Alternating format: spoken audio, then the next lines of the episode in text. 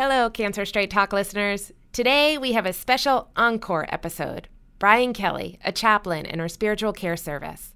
He discussed how the holidays can bring up all sorts of conflicting feelings from those of us affected by cancer, whether it's gratitude or grief, and it's possible to feel both. After that episode aired, we received so many beautiful responses from all of you. We are truly honored that it inspired conversations in your life.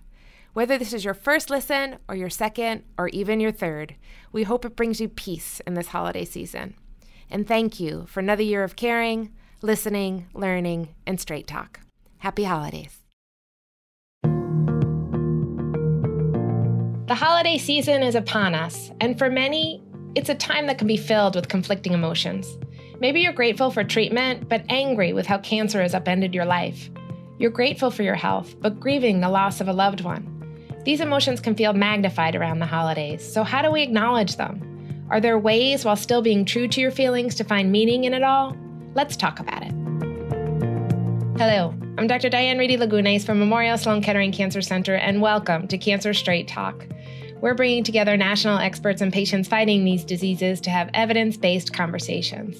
Our mission is to educate and empower you and your family members to make the right decisions and live happier and healthier lives. For more information on the topics discussed here or to send us your questions, please visit us at mskcc.org slash podcasts. Cancer. Whether you're living with it or witnessing someone live with it, it can bring a whole slew of emotions fear, anger, grief, doubt. And when the holidays roll around and it's time to celebrate and reflect, you may ask yourself how that's even possible. Well, you're not alone. Today, we're coming back to a conversation we started in last year's holiday episode, where clinical psychologist Dr. Wendy Lichtenthal taught us that gratitude can have the power to heal, and that we're not required to choose between feeling happy or sad. We can feel both. And this year, we're getting a new perspective from someone on the spiritual care service at MSK.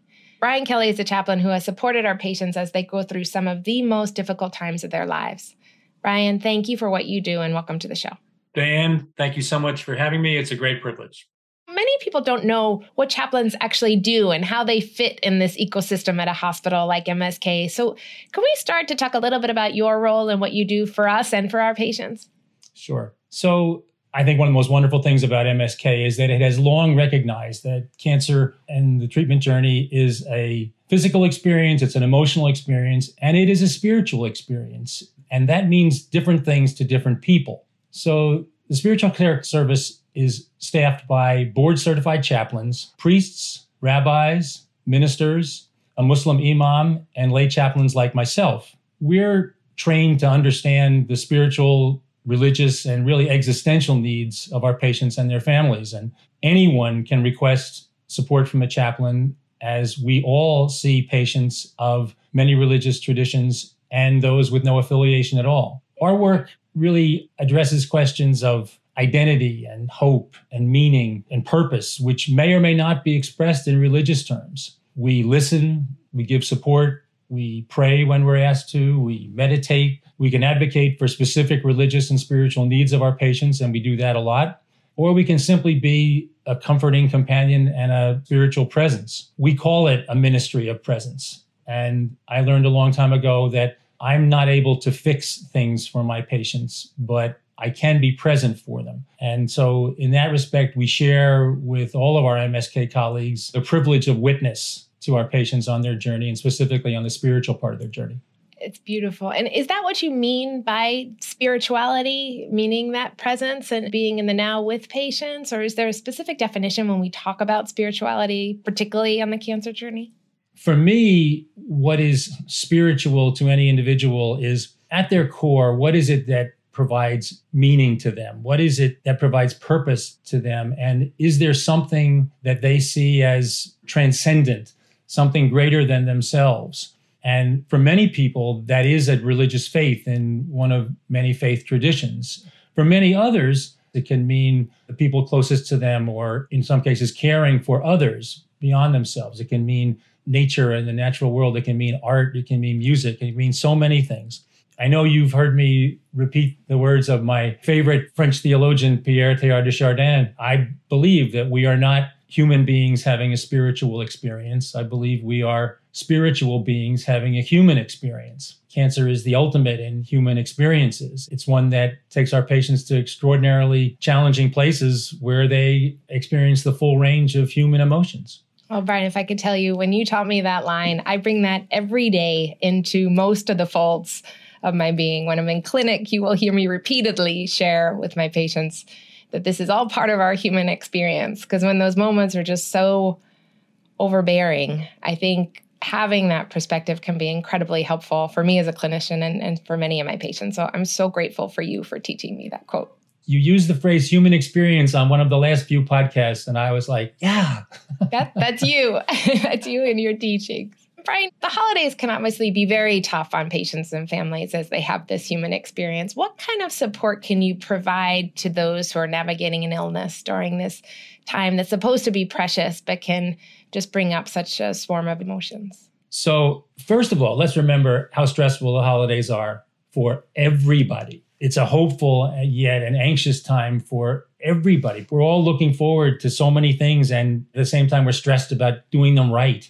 Now, to go through that stress with either the anxiety of treatment or the pain of the loss of someone makes it even that much more challenging, obviously. Our patients, even those in treatment, are feeling a sense of loss, what they felt was certain in their lives. And that's now been replaced by the uncertainty of a journey that is not a short one and is very nonlinear. And for the survivors of those who have died, it's just the ache of missing loved ones who are so important to the core of who they are. For each of these types of grief, if you will, there's no script and there is no correct or right way to do that. And that's often something that's very hard for people to learn. It was hard for me to learn. 19 years ago, I was widowed quite suddenly before the holidays. My wife passed away at only the age of 47, and we had sons who were 10 and 12 at the time. And I was completely humbled by her loss and by the experience of grief and how little I understood it and really how powerless I was to control it. For me, some very wise and loving people taught me that the challenge is to try and to coexist and to adapt with these feelings of loss and of grief while trying to preserve the connection to,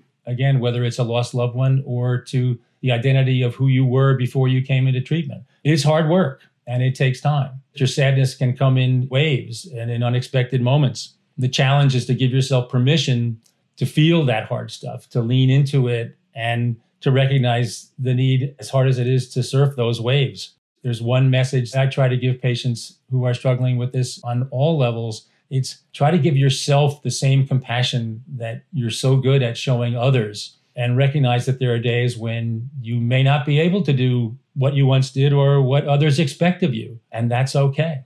100%. Let's talk about gratitude because I've seen this among my own patients. We've heard physicians talk about this as well. The grace that patients exhibit during this time when they're facing cancer is really just completely unparalleled. And I'd like to share a soundbite by Dr. Mark Lewis, who was able to see this from both sides, both as a patient as well as an oncologist. And you may remember him from our September episode about hereditary cancers. Let's take a listen. Hi, this is Dr. Mark Lewis. I'm a medical oncologist practicing in Salt Lake City, Utah. In this holiday season, I am grateful for my patients. They come to me usually to receive chemotherapy. And not only that, but they do so with such a kind and gracious spirit. I'll give you an example. Last week, I was going in to see a patient. I knew I had some difficult results to share. And I started by saying, Sir, I'm sorry I have to share this bad news with you. And he said, Dr. Lewis, let me stop you right there. Whatever you're about to say, you are breaking the bad news. You did not make the bad news. So you don't have to be sorry. I'm never going to be angry at someone that's trying to help me. And I thought it was so incredibly selfless of him in that moment to try to alleviate my guilt. And then we could prepare together to move forward with a new treatment plan. And little things like that really make me realize that nothing is to be taken for granted. Brian, I know you felt this too. I certainly have had patients say similar things to me, and I can't get over that they're thinking about me during these incredibly challenging times. But what extraordinary grace and gratitude. Can you talk about your own experiences and things like that may have happened to you? I've come to realize that gratitude is one of the great secrets of our world, certainly at MSK. I see it every day and in so many unexpected moments, and it leaves me humbled. It's the thing that feeds me every day in my work because in so many cases, I walk out of a room listening to a patient talking about what they're grateful for, and I say to myself, could I be that person? Could I say that?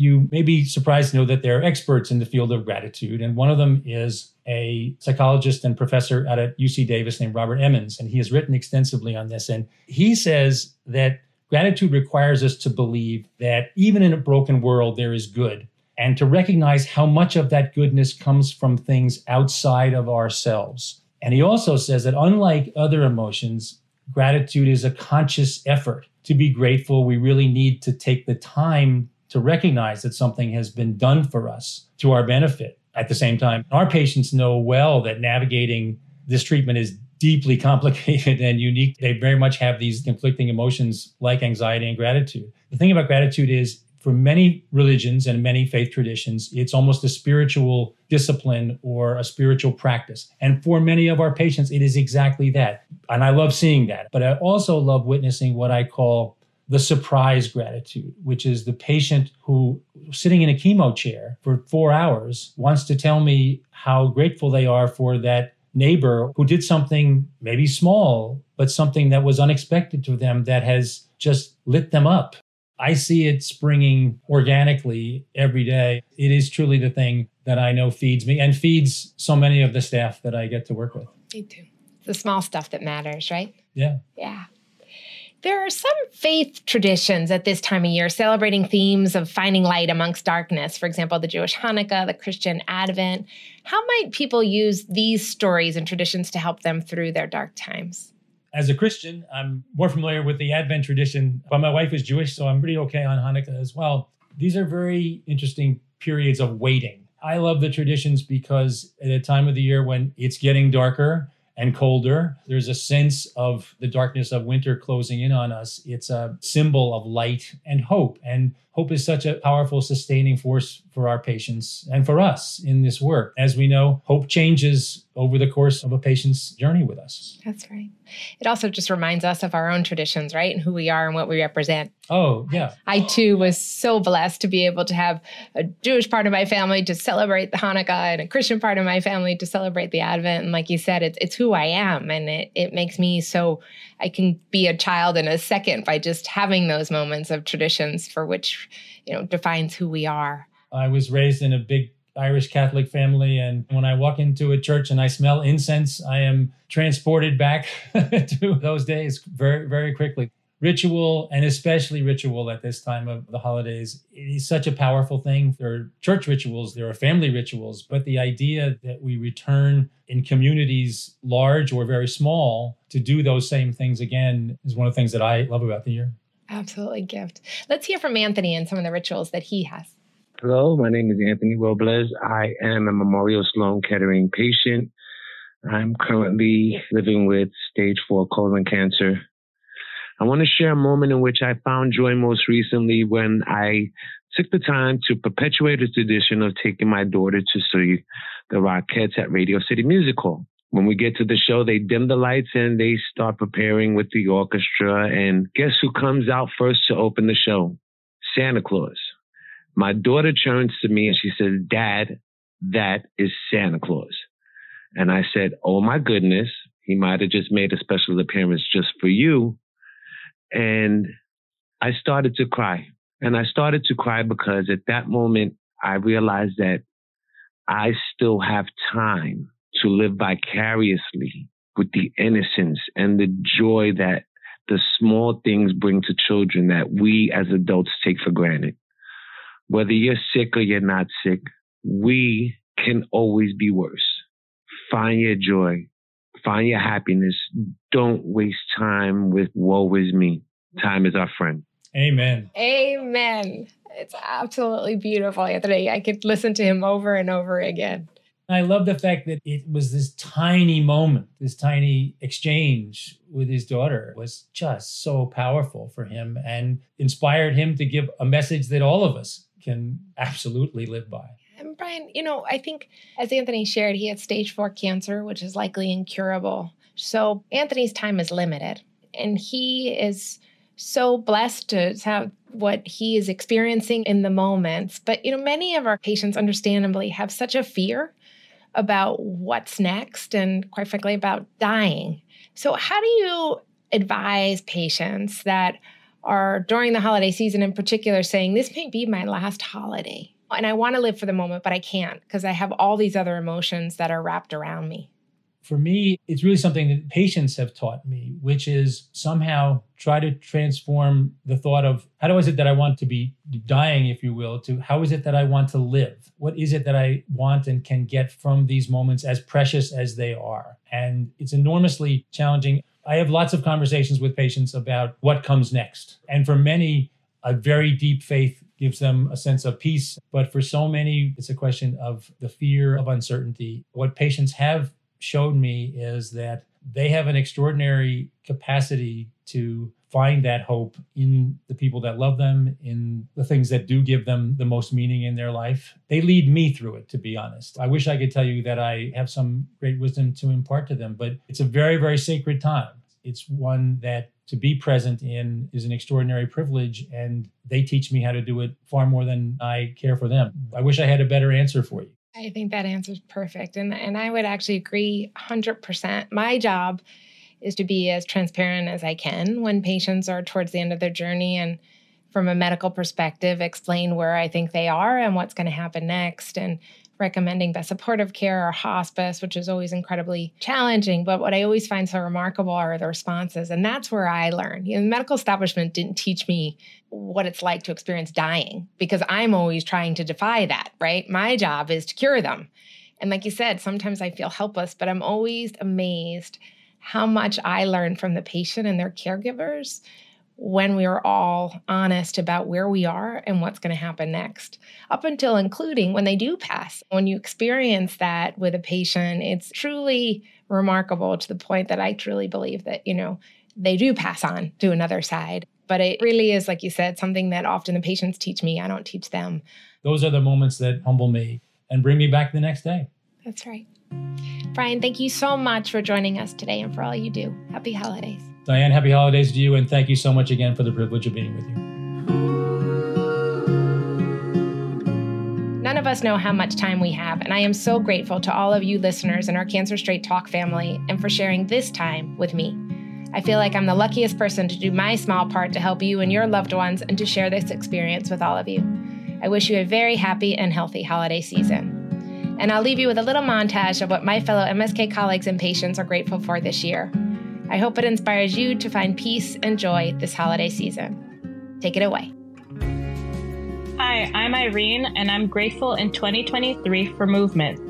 I wasn't able to walk independently for most of 2020 and 2021, but as soon as I could, I'm grateful to have taken every step forward. From neighborhood walks with my dog to journeys around the world, I even tried surfing this year with my knee replacement each step has taken me on a new journey with the me I am becoming, and I'm excited to see where movement takes me in 2024. This is Dana Rathkopf. Next week, I will be celebrating my 20th anniversary as an attending physician at Memorial Sloan Kettering. I have literally grown up here. In fact, I still have patients who remember when I was pregnant with my twin sons, and those babies just left for their first year of college this fall. I have been grateful every single day for the past 20 years to be a part of this community. It is truly a privilege to work at Memorial Sloan Kettering alongside the absolutely extraordinary staff, colleagues, patients, and their families, where we all share a common purpose, and that purpose is hope. Thank you for listening to Cancer Straight Talk from Memorial Sloan Kettering Cancer Center. For more information or to send us your questions, please visit us at mskcc.org/podcast. Help others find this helpful resource by rating and reviewing it on Apple Podcasts or wherever you listen. Any products mentioned on the show are not official endorsements by MSK. These episodes are for you, but are not intended to be a medical substitute. Please remember to consult your doctor with any questions you have regarding medical conditions. I'm Dr. Diane Reidy Lagunes. Onward and upward.